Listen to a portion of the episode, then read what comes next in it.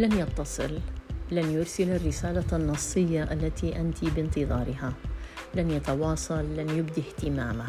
الأمر الوحيد الذي سيقوم به بأنه سيرحل دون أن يعطي مبررات، أو أنه سيقول لك أنك تستحقين رجلاً أفضل منه.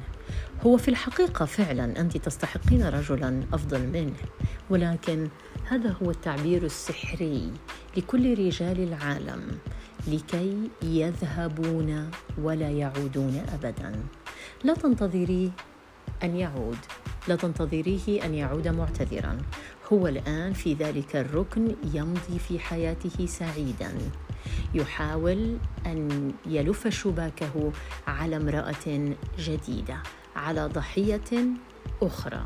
لا تفكرين هل أحبك أم لا، لأن ذلك كله سيكون استنزافاً عاطفياً لا جدوى منه.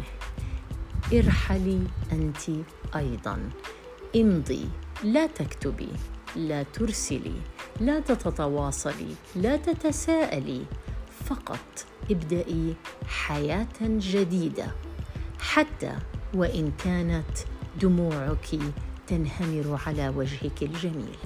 مساء الخير.